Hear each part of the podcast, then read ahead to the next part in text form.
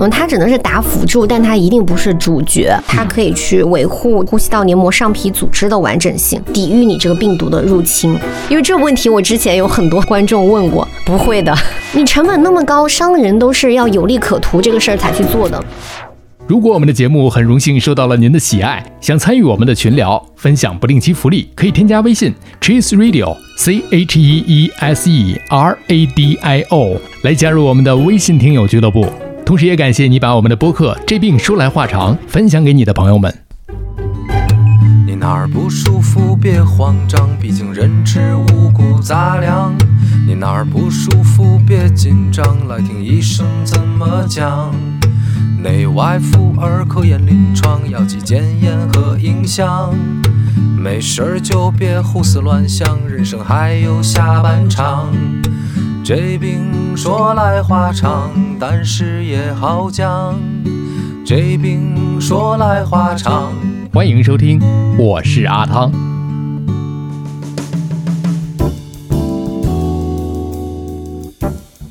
我这行说来话长，之这病说来话长。我们第三趴依然请到小常。Hello，大家好，我是小常。小常已经在前两期当中啊，跟我们简单的讲了一下我们当代年轻人存在的五个困扰，然后在困扰之余又被一些个短视频内容又困扰住了。回归一个生活的本源，就是我们从自己的生活作息，从我们自己的本来的膳食营养的这个结构的调整上去调整我们的身体状况。嗯，哎，这是最简单也最普遍的一个方式啊。嗯，或许对于您来说也是最有效的一个方式。当然，我们还是那句话，如果您的身体出现了严重的疾病，一定是要到线下去就诊，嗯，去治疗了。啊，我们在这儿只是给大家做一个预防性的，或者说是一个锦上添花的这么一个普及和推广。嗯那我们这一趴呢，聊到一个问题，就是大家也是老生常谈啊，就说到的是啊免疫力的问题。很多的疾病的发生都会说，哎，你这孩子免疫力太差了，是吧？要不要吃点啥？更多的聚焦在了一些，哎，吃点啥？很多人觉得补充剂是一个非常好的东西。嗯你就比方说啊，办公室里面，如果说您正在听这期播客的时候啊，正在摸鱼，哎，看一看你的这个办公区里面其他同事的这个工位上有没有摆着大瓶小罐儿的一些个补充剂。所以在我们日常当中啊，提到一些就像是免疫力的这个问题啊，嗯会存在类似于这种的一些误区，是吧？对我自己觉得，就是最近有遇到的一些误区，就大家问的最多的问题，就是前阵子大家都阳的那个时候，哎对。就是，呃，都在说要不要补充维生素 C 嘛，就短时间之内大量的服用这个维生素 C，是不是可以提高免疫力？其实目前是没有明确的研究证据表明，就是这种短时间内大量服用维生素，包括维生素 C，就这种临时抱佛脚的行为，是可以去预防病毒感染的。嗯，对，就因为嗯、呃你本身像维生素啊、矿物质，它其实都是人体必需的营养素。对，就是你看，像我们建议都是说，你每天需要去摄入哪些食物啊，来去补充你的营养。就它们的获得跟用在你身体的构建上面，它不是一朝一夕这种突击式的补充，对能够搞定的。你想要提高免疫力啊，然后维持身体健康，其实更多还是要扎根于你日常的这种饮食的均衡。然后补充剂它可能只是在你饮食不均衡之外的一些补充，就是打辅助。嗯，嗯，它只能是打辅助，但它一定不是主角。不是主角，对，这个是第一个，是我发现大家会把这个主角跟配角的这个身份搞混，对，然后还有就是临时抱佛脚的这种方式行不行？其实也不大行。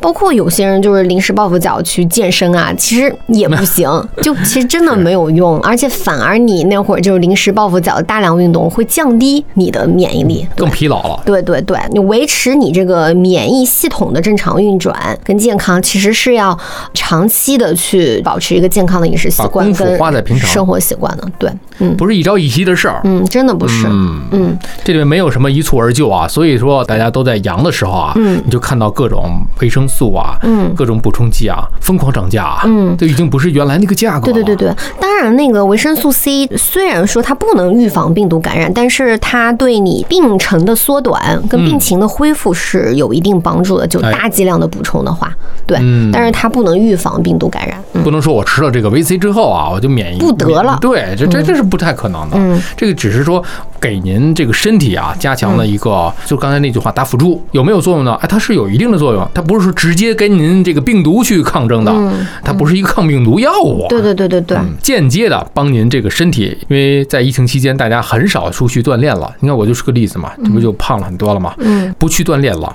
吃的东西可能也有限了，嗯每天的这个代谢能力又很差了。对，这种时候吃一吃还是就是有帮助。特殊阶段，对，这是一个方面啊。嗯另外一个方面呢，就我们看到就是说提升免疫力。其实，在我们之前的有一期节目当中，就是在讲肝胆胰脾的这个外科肿瘤医生，他在讲不要总讲提升免疫力，嗯因为你意识到自己免疫力不够的时候，已经说明你免疫力在这个短板了。嗯是要先补齐你的这个免疫力了。嗯，怎么样去补齐？怎么样去维持到我们这个正常的一个免疫力的水平呢？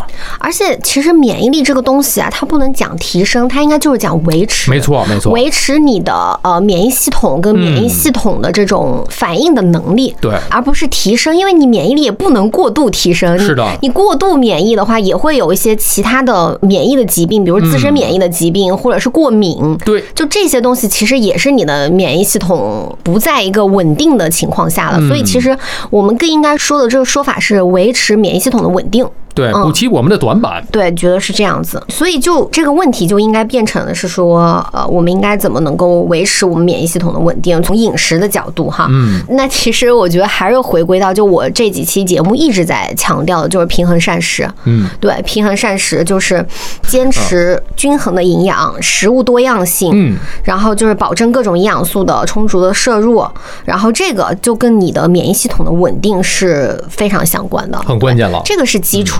然后在此基础上，会有一些营养素，它是跟整个免疫系统的稳定的关系更加的紧密。然后我们就可以大概跟大家说一些，就是跟这个免疫系统更加紧密关系的一些营养素。基于这个平衡膳食的基础上，哎比方说首先第一个就是蛋白质，蛋白质嗯，蛋白质，因为蛋白质就是这几年 大家都会因为这个减肥啊、健身增肌的没这个错没错分儿很大嘛，然后大家就会以为蛋白质就是用来增肌用的，是，就反而忽视了它最基本的作用。它最基本的作用就是保证你机体的一个完整，就你的这些肌肉啊，然后你身体里面各种酶，很多的组织器官其实都是由蛋白质构成的。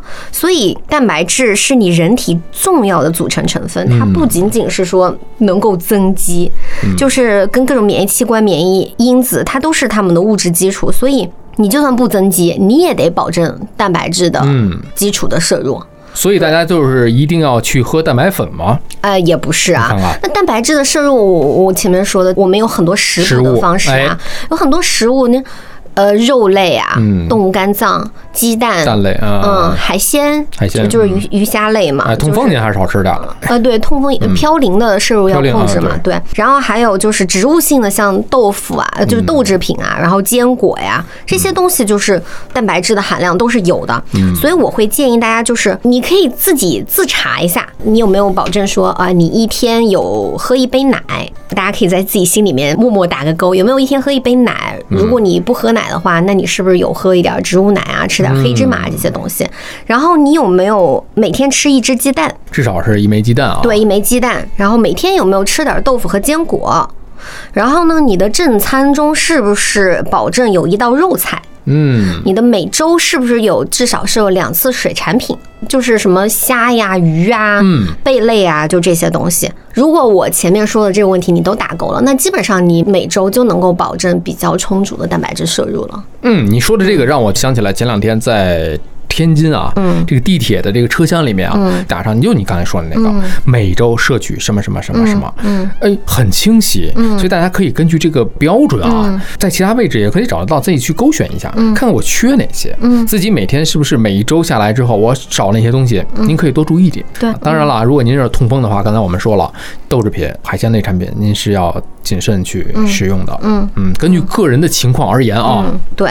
但是不管怎么样，就是说摄入蛋白质其实很简单的一件事情，嗯。就是如果你不是那种增肌打比赛的人，其实你没必要非得要吃蛋白粉。呃，当然有的人他可能是那种术后营养恢复，嗯呃，肠道消化吸收不是特别好，那他可能需要呃吃一些特殊的这种蛋白质类的哦。嗯营养补充剂，才能够来短时间内获得大量的蛋白质。对，但一般的人，就咱们正常的普通人，就完全可以通过食物来获得。其实我还有一个问题啊，就是对于蛋白粉这个东西而言啊，你看咱们就是经常健身的人吃的是一种蛋白粉，嗯。那我们看到给一些老人送的礼也有蛋白粉，嗯。蛋白粉跟蛋白粉之间它的差异性有多大？就是蛋白粉确实，呃，从技术角度有很多的分类，比如什么乳清蛋白粉、酪对蛋白，对乳清还分为分离乳清、浓缩，乳清那。个贵，那个贵嗯啊，我曾经买过哦，，因为分离比浓缩要更贵一点，应该是我印象中哈。是的，是的，是的，对，然后嗯。其实有的时候我觉得也是概念来的，就是给你去定位了一些不同的人群，然后根据嗯这些人群，他可能在这个蛋白质的哎呃基础上还加了一些别的那个营养素。嗯对，就比如我前面跟你说，小孩儿他可能会加一些叶黄素，什么防止嗯用眼过度啊。老人是不是他会给你边儿再加点鱼油的成分啊？我也不知道，因为我没有看到过这样产品哈，是不是加点鱼油的成分还能帮你降血脂一下？定位的人群不同吧？是嗯。对于蛋白质的摄入，我觉得这一方面大家可以去自查。对，一是呃维持你免疫力的一个非常重要的一种营养素，蛋白质。然后第二个就是呃维生素，维生素啊维生素那，A 大 B C D E F G，对维生素很重要，而且维生素很多很多。真的是多到什么程度呢？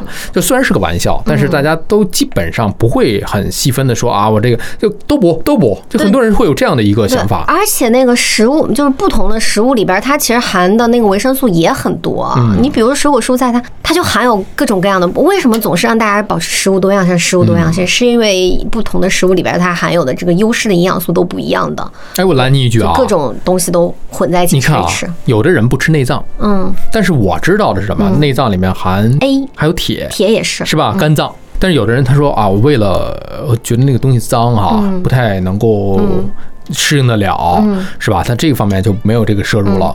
包括很多人可能是不吃胡萝卜，嗯嗯当然也有人是比较在意啊，就是很少摄入动物的内脏等一系列的东嗯西，是不是就是呃在营养的均衡上我们会差一些。对吧？肝脏确实是哎因为有比较关键的这种营养素是来自于肝脏，第一个就是维生素 A，嗯维生素 A 含量最丰富的就是动物内脏，嗯嗯，然后还有就是蛋黄，嗯，全脂奶很少量哈，肝脏里边是最多的。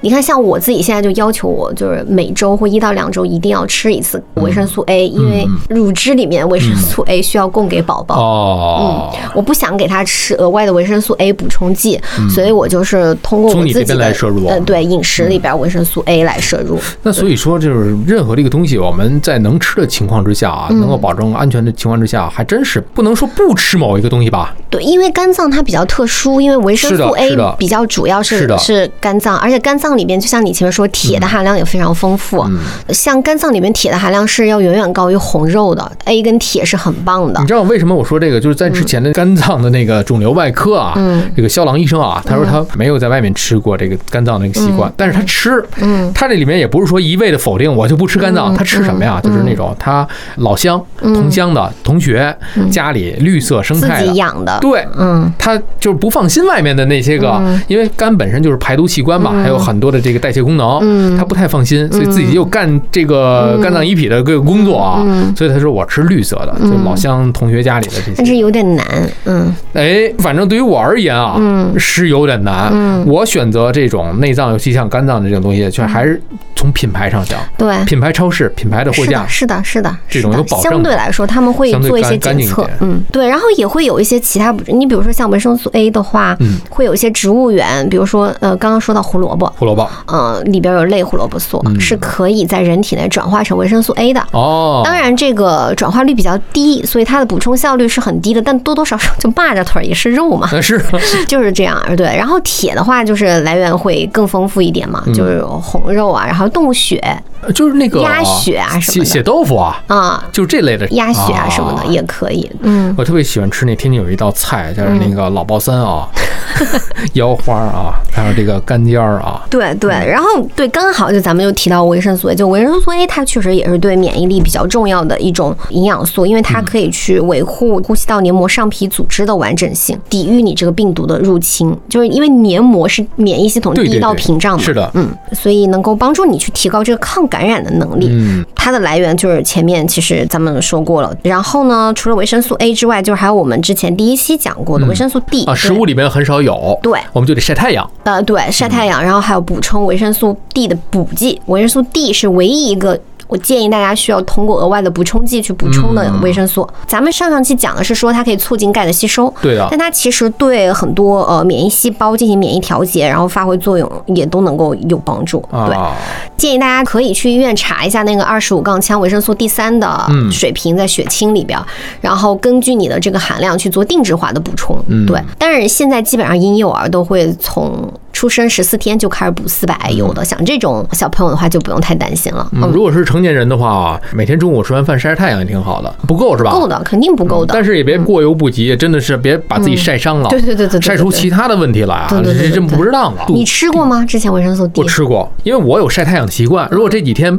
这个城市里面，嗯一直没有太阳出来，我就很难受，嗯我就会吃一颗。嗯我是这样来吃的，嗯嗯，维生素 D 真的要补。连着几天我看不见太阳我就难受。嗯，这说到了 D 啊。对 A D，然后还有就是 C。，C 就很常见了 C？很常见，水果蔬菜里边都是。对，什么猕猴桃啊、柑橘类水果、莓果。彩椒就就反正到处都是，然后如果说你实在担心自己吃不够，或者你外卖公司食堂里面补点维 C 类的很少，啊。那你就药店嗯，两块钱、三块钱啊那个小瓶儿的那种。小瓶儿的那个嗯。OTC 的小药片就行，因为它很便宜嘛。那有便宜的东西，哦干嘛不买便宜的呢？特别？酸啊，那个我也有啊。你吞呐，没让你嚼啊，哦，是吞的呀，你是嚼的，没有，我就搁在嘴里啊，嗯，就是搁在嘴里化呀，化呀，吞的因为我还是挺喜欢这个橙味儿的。啊啊，贼酸。我是没有想到啊，它是这么的酸呐、嗯我吃过酸的，但没想到这么酸呐。对对对但是挺爽的，对，有点像那种这期录的真有必要。嗯 学到了，学到了，学到了。维生素，C，嗯，我这一说这个维生素 C 在嘴里，这感觉我现在都流口水，就是那个条件反射了。现在已经，嗯对，原来是可以吞服的啊。嗯，是的，这说到了维生素 C 啊，这个很唾手可得了。对 ADC，然后再说一类就矿物质，就是呃，咱们前面有提到铁。铁对，嗯，然后还有锌，就这两种哦矿物质，它是可以去增加 T 细胞的数量跟活力的，就也嗯对这个免疫系统的维持有帮助。对然后这两种其实前面也有提到，就从食物里面也是很容易获得的，嗯。就动物血、肝脏、呃肉类，然后像锌的话贝类，嗯。嗯，所以其实跟嗯免疫力就是最重要就是膳食平衡，然后特别注意咱们前面提到的这三大类蛋白质、维生素跟矿物质的摄入。然后呢，还有个很关键的一点就是不要节食。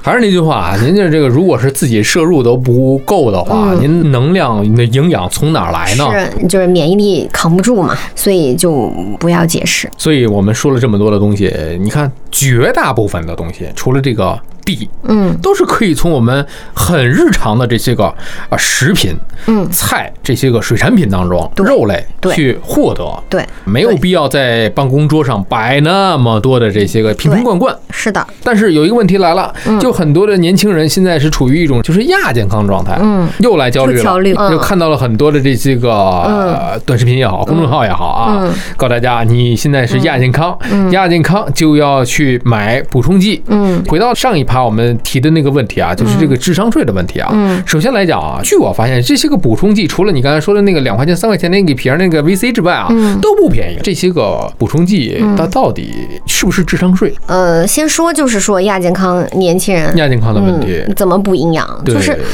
还是先好好吃饭吧，还是好好吃还是还是好好吃饭，就就这个真的是真的是基础，对，就是你不要有那种想法，是说我嗯。靠吃呃营养补充剂，我就可以不要好好吃饭了，这个完全就是本末倒置，嗯。因为食物中的营养会远比补充剂能够给你提供的更多，嗯。就而且你根本都想象不到，对，就补充剂它可能是帮你算好了，只有这些东西，但是食物它可能除了给你，你比如说啊，呃，复合那个维生素矿物质片，它只能给你提供维生素矿物质，但食物里面除了维生素矿物质，它还有膳食纤维，还有蛋白质，还有花青素，还有各种抗氧化的这些东西，这些是单一的这种营养补充剂里面做不到的，所以其实好好吃饭是性价比最高的选择。你看你这个说法，就跟我们之前那个外科大夫肖郎他的这个观点不谋而合。嗯因为他说吧，那个任何的一个补充剂，它都含有偏性，嗯它只是单一的某一种。是的呀一个苹果从皮到核，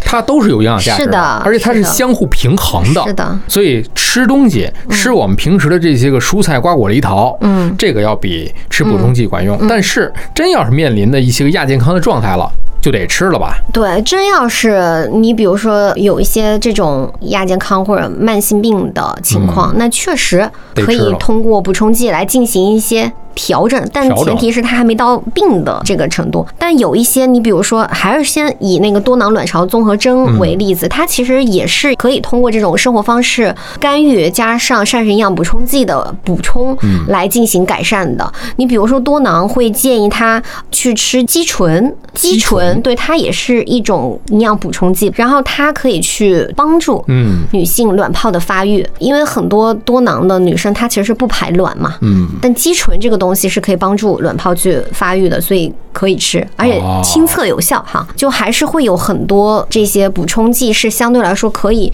比较对症的，能够去给你做一些帮助的。所以我会觉得补充剂它不是智商税，嗯，它是智商税那种是可能价格特别高，比如传销渠道的那些 非法渠道，传销渠道那种，就是可能言过其实的那种。或者说已经加价加到很多很多倍了。还是那句话，就是提供的价值匹配不上它的这个价格，哎，它可能就是智商税。但其实现在市面上很多这种呃，我们从电商网站上面能够购买到的，因为大家现在也很聪明嘛，都会去比价比价什么的，对对，然后还有直播什么的，七七八八买下来，有一些嗯我觉得还是性价比挺高的吧。嗯有一些补充剂，而且确实是要根据自己的情况去做选择。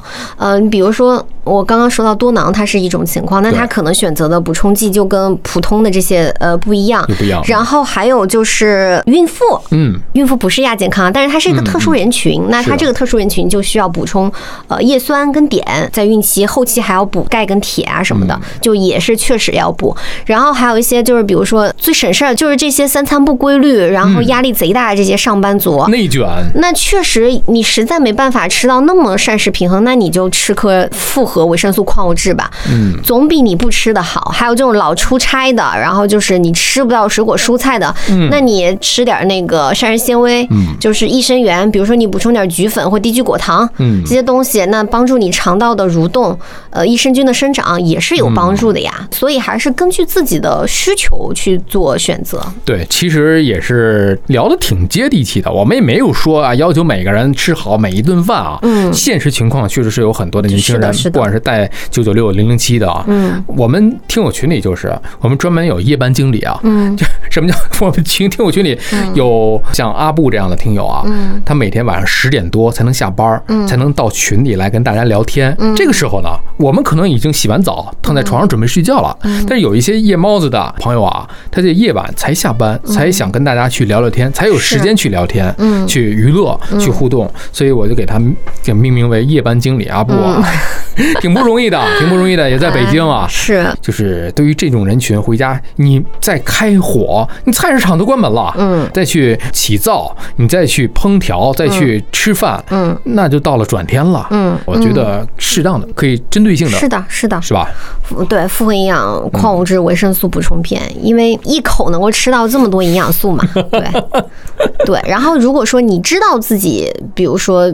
有比较清楚的一些需求的话，那就可以进行一些呃对症的补充。嗯，对，确实是压力大的时候会有一些个我们身体机体的一些紊乱的现象。对，年轻人现在我周围还有很多，比方说就刚才讲的这个上一趴我们提到那五点，就不光是那五点了，还有很多的临床病症出现了。嗯我周围有差不多同龄人，什么就开始高血压了，糖尿病，痛风啊，年轻的对，，嗯。就这种太多了。嗯所以很多时候这种是生活病啊。在早些年间，就是咱们这一代的父母那一辈，好像他们的年轻时候也没有发现，也有可能是没检查或者怎样的，嗯没听说过这么大的一个问题，甚至是现象级的。嗯，所以现在的这个问题涌现出来越来越多了。对。但这些病其实很多时候也是。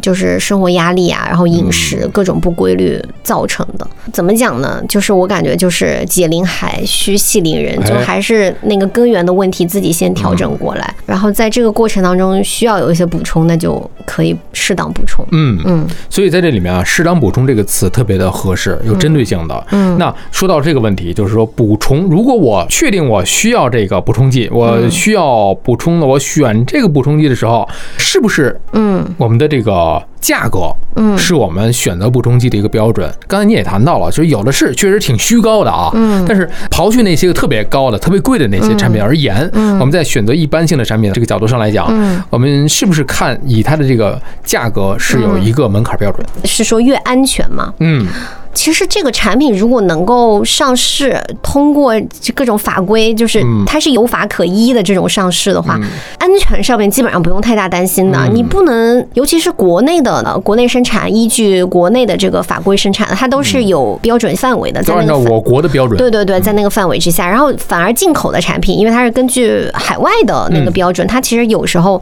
呃含量剂量会比较高，但一般来说也都是安全的。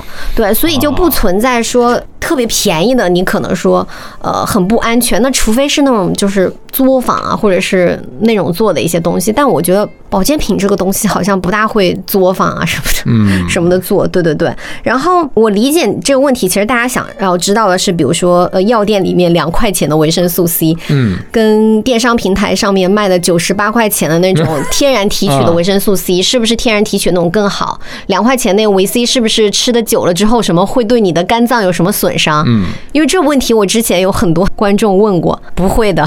不会的哈。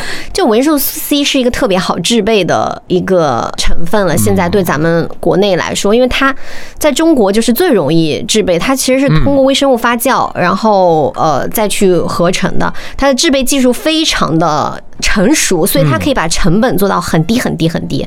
啊，所以即便是两块钱的这个维生素 C，还是可以有钱赚的。对，而且两块钱这个维生素 C 它是 OTC，它是药物，药物的话食药监是有这个监管的，就你价格不能定太高的。嗯，所以它两块钱就是一个比较合理的价格。但是保健品。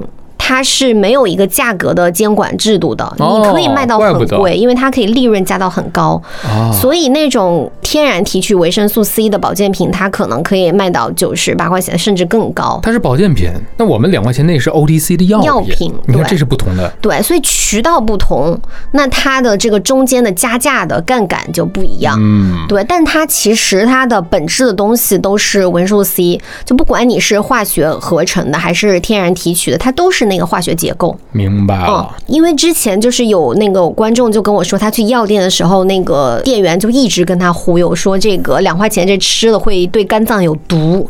嗯就是大家不用担心这个不会的店，员有毒，这 维生素 C 真的是，你就算吃很高的量，比如说一天到一千毫克以上，你超量了之后，身体不需要，它会随尿液去排出的啊，啊，所以其实不用太担心这个问题。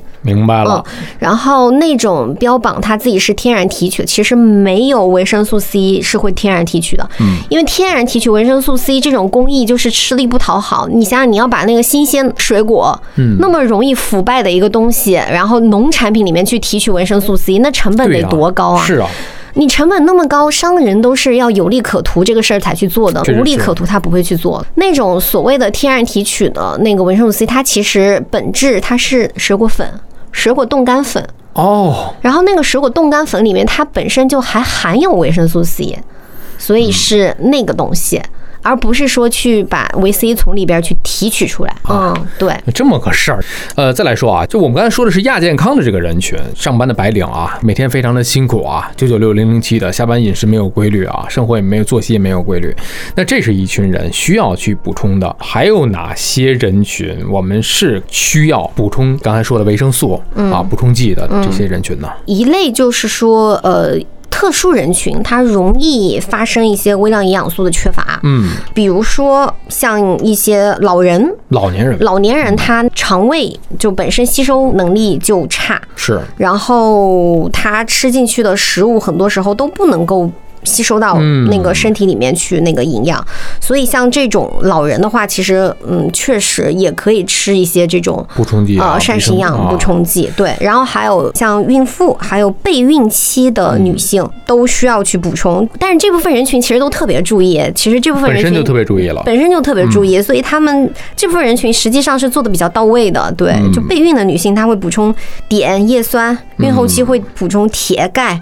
然后呃，哺乳期像我现在哺乳期，我还在吃一整个的复合营养补充剂，嗯，同时又额外补充了钙、铁和 DHA。所以这个每一个人群啊，它都确实是有特点和共性吧。对。我想到一个问题，就是老年人这个人群里面有一部分是糖尿病患者。嗯嗯嗯，糖尿病患者这个，我们之前在甲流那一期啊，嗯这个蒙医生啊，给大家讲了一个他的亲身在门诊、急诊看诊的这么一个情况，嗯嗯。就说很多的止咳镇咳的糖浆里面，嗯。这个药品里是含糖的，嗯。所以呢，你要考虑到这个老年人他的这个糖尿病的这个指征，又不能开那种药品。嗯。包括这个刚才我们说吃饭也是这样，吃水果也一样，很多人吃不了水果。嗯，包括刚才我们说到痛风的患者吃不了海鲜和豆制品，是的，是的，对这部分人群是不是适合单独我去补充？对他可能就需要额外补充一些他这些不能吃的这些嗯。食物里面所含的营养嗯。成分。然后还有就是你刚刚讲到，我就突然想到，糖尿病的人他要吃那个降糖药二甲双胍嗯嘛，然后二甲双胍吃进去，它就有可能会降低维生素 B 十二跟叶酸的利用率。啊，所以这两种它就容易缺乏，但这两种又很重要，尤其对老年人来说，嗯它其实对这个神经的维持是很重要的。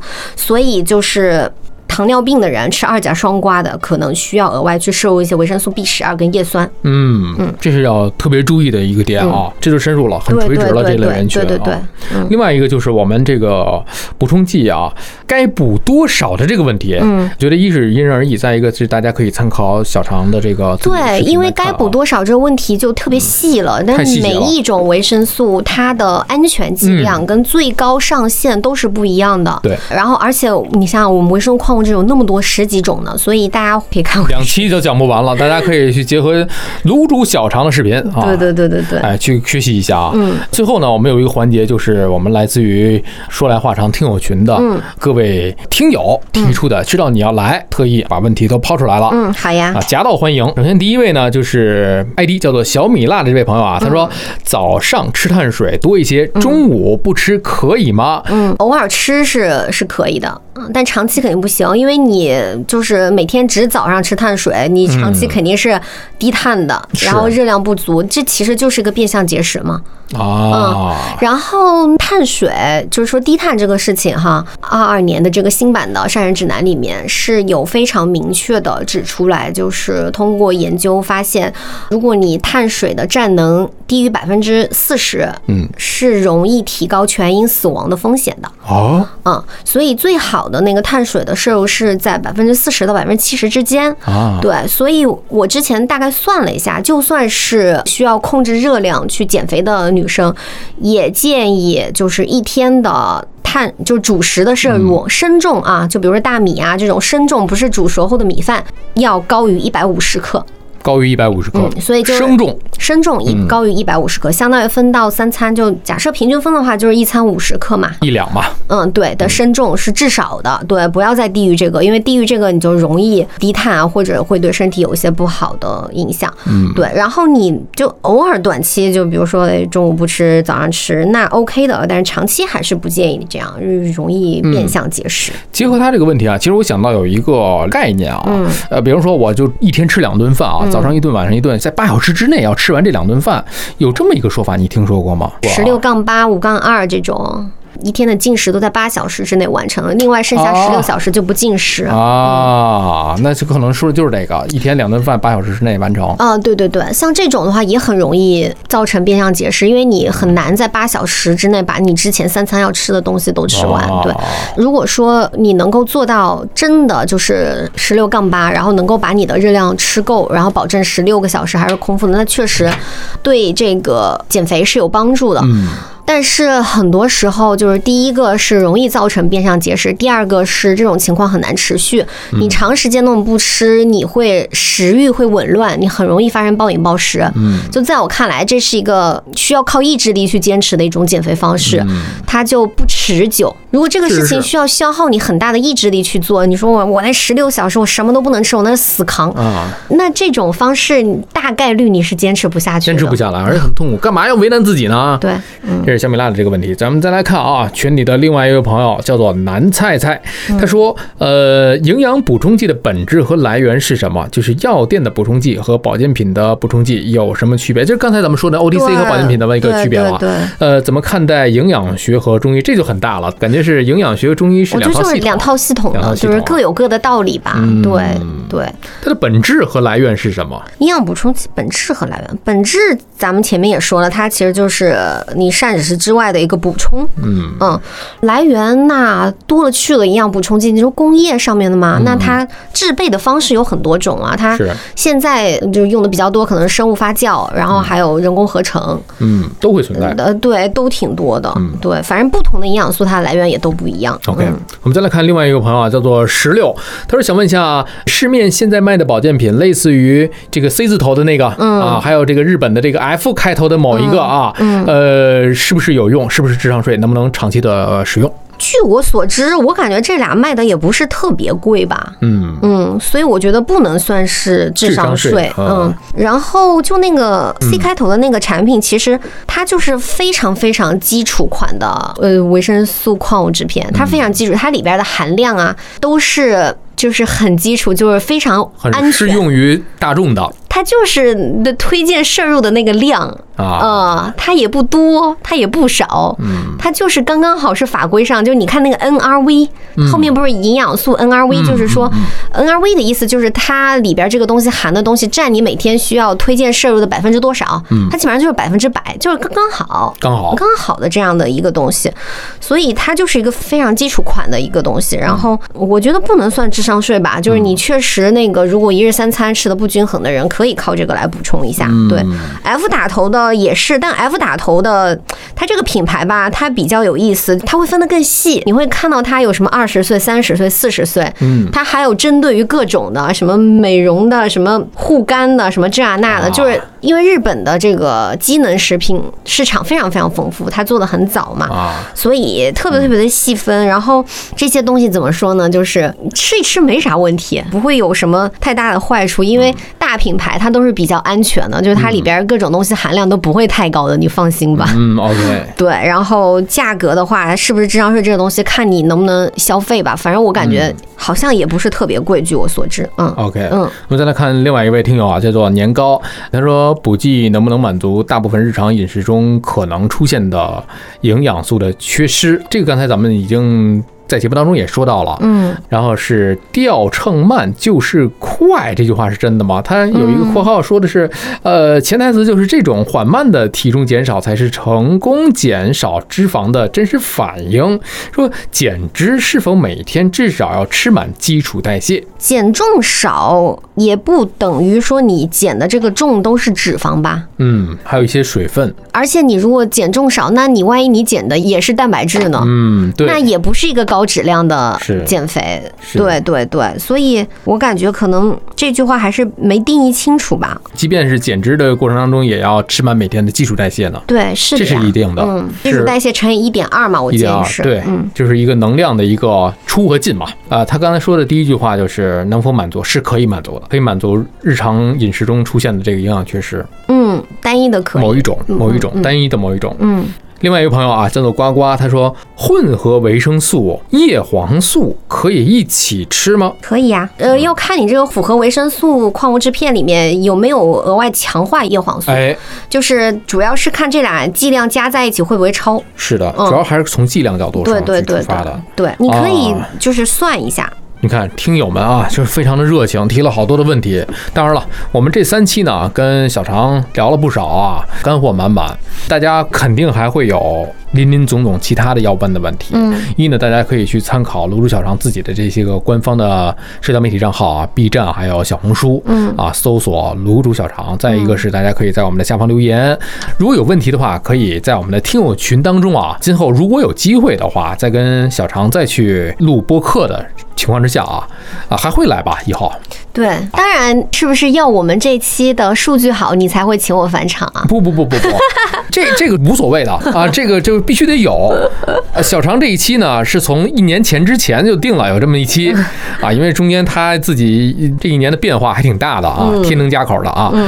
然后这一年过了之后，往后的这个时间充裕了之后呢，播客的内容，我觉得至少在饮食、食品、营养这部分就由你来吧。更多的这个大家如果在闲暇之余呢，可以去找一找小常的这个自己的这些个知识点、知识内容去参考。我们的微信听友群呢，也欢迎大家在下一次小常到来之前呢，我再集中一次大家的问题，可以就问题而言嘛，大家去就问题讨论问题。嗯啊，我觉得可能更有一些针对性。嗯，在此我们感谢小常，好的，谢谢大家，哎，感谢他能够劝我开播客。谢谢唐老师，谢谢唐老师的邀请，哎呦呦呦呦，不敢当，不敢当可是不敢当。啊祝咱们那个频道越做越好，谢谢谢谢谢谢成为那个就是现在应该已经是了啊，小宇宙里面医疗垂类第一名啊，呃，现在是的，现在是的，嗯。不敢说吧，反正跟各位其他的这个小宇宙的播客一起成长，嗯。大家呢一起相互学习啊，我们把所有的内容集中到一起呢，叫做好戏连台，相互搭台，嗯。只有相互搭台才能好戏连台，也是我们携起手来共创嗯优质内容，让更多的听友、更多的用户朋友啊，能够得到更丰富、更全面、更有层次感的一些个知识，嗯。这是我们想做到的。之后如果大家有问题的话，都可以通过汤老师来给到我这边，啊然后我一定是尽力 尽力回答。欢迎同步订阅《这病说来话长》之姊妹篇播客。我这行说来话长，二零二三全新出发，各行各业的故事、内幕、好玩的事儿等你发现。各大音频平台均可搜索。